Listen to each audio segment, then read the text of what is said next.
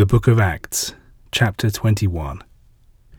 When we had finally said farewell to them, we set sail, running a straight course to Cos.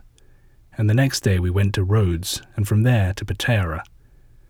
Here we found a ship bound for Phoenicia, and we went aboard her and set sail. After sighting Cyprus and leaving it on our left, we sailed to Syria and put in at Tyre, since that was where the ship was to discharge her cargo. We sought out the disciples there and stayed with them for a week. They felt led by the Spirit again and again to warn Paul not to go up to Jerusalem.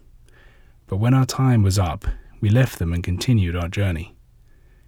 They all came out to see us off, bringing their wives and children with them, accompanying us till we were outside the city. Then, kneeling down on the beach, we prayed and said goodbye to each other. Then we went aboard the ship, while the disciples went back home. We sailed away from Tyre and arrived at Ptolemais. We greeted the brothers there and stayed with them for just one day. On the following day, we left and came to Caesarea, and there we went to stay at the house of Philip the evangelist, one of the seven deacons. He had four unmarried daughters, all of whom spoke by the Spirit of God. During our stay there of several days, a prophet by the name of Agabus came down from Judea. When he came to see us, he took Paul's girdle and used it to tie his own hands and feet together, saying, The Holy Spirit says this The man to whom this girdle belongs will be bound like this by the Jews in Jerusalem and handed over to the Gentiles. When we heard him say this, we and the people there begged Paul not to go to Jerusalem. Then Paul answered us, What do you mean by unnerving me with all your tears? I am perfectly prepared not only to be bound, but to die in Jerusalem for the sake of the name of the Lord Jesus. Since he could not be dissuaded, all we could do was to say, May the Lord's will be done, and no more. After this, we made our preparations and went up to Jerusalem. Some of the disciples from Caesarea accompanied us, and they took us to Mnason, a native of Cyprus, and one of the earliest disciples, with whom we were going to stay. On our arrival at Jerusalem, the brothers gave us a very warm welcome. On the following day, Paul went with us to visit James, and all the elders were present. When he had greeted them, he gave them a detailed account of all that God had done among the Gentiles through his ministry, and they, on hearing this account, glorified God.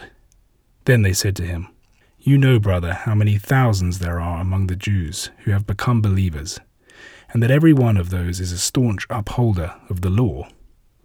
They have been informed about you that you teach all Jews to live among the Gentiles, to disregard the law of Moses, and tell them not to circumcise their children, nor observe the old customs. What will happen now, for they are bound to hear that you have arrived? Now, why not follow this suggestion of ours? We have four men here under a vow.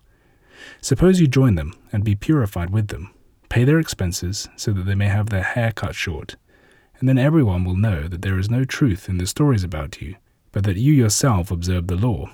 As for those Gentiles who have believed, we have sent them a letter with our decision that they should abstain from what has been offered to idols, from blood, and from what has been strangled, and from sexual immorality.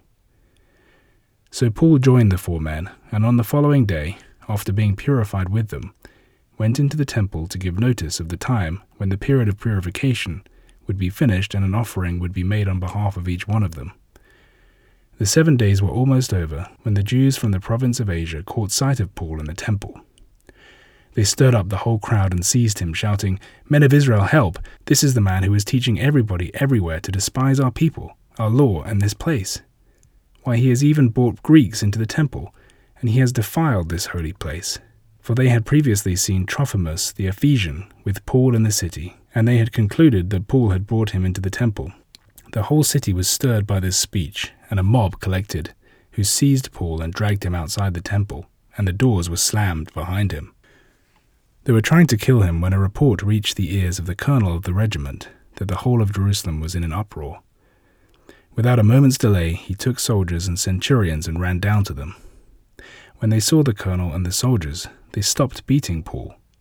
The colonel came up to Paul and arrested him and ordered him to be shackled with two chains then he inquired who the man was and what he had been doing. Some of the crowd shouted one thing, and some another. And since he could not be certain of the facts because of the shouting that was going on, the colonel ordered him to be brought to the barracks. When Paul got to the steps, he was actually carried by the soldiers because of the violence of the mob. For the mass of the people followed, shouting, Kill him! Just as they were going to take him to the barracks, Paul asked the colonel, May I say something to you? So you know Greek, do you? the colonel replied. Aren't you the Egyptian who not long ago raised a riot and led those 4,000 assassins into the desert? I am a Jew, replied Paul. I am a man of Tarsus in Cilicia, a citizen of that not insignificant city. I ask you to let me speak to the people. On being given permission, Paul stood on the steps and made a gesture with his hand to the people. There was a deep hush as he began to speak to them in Hebrew.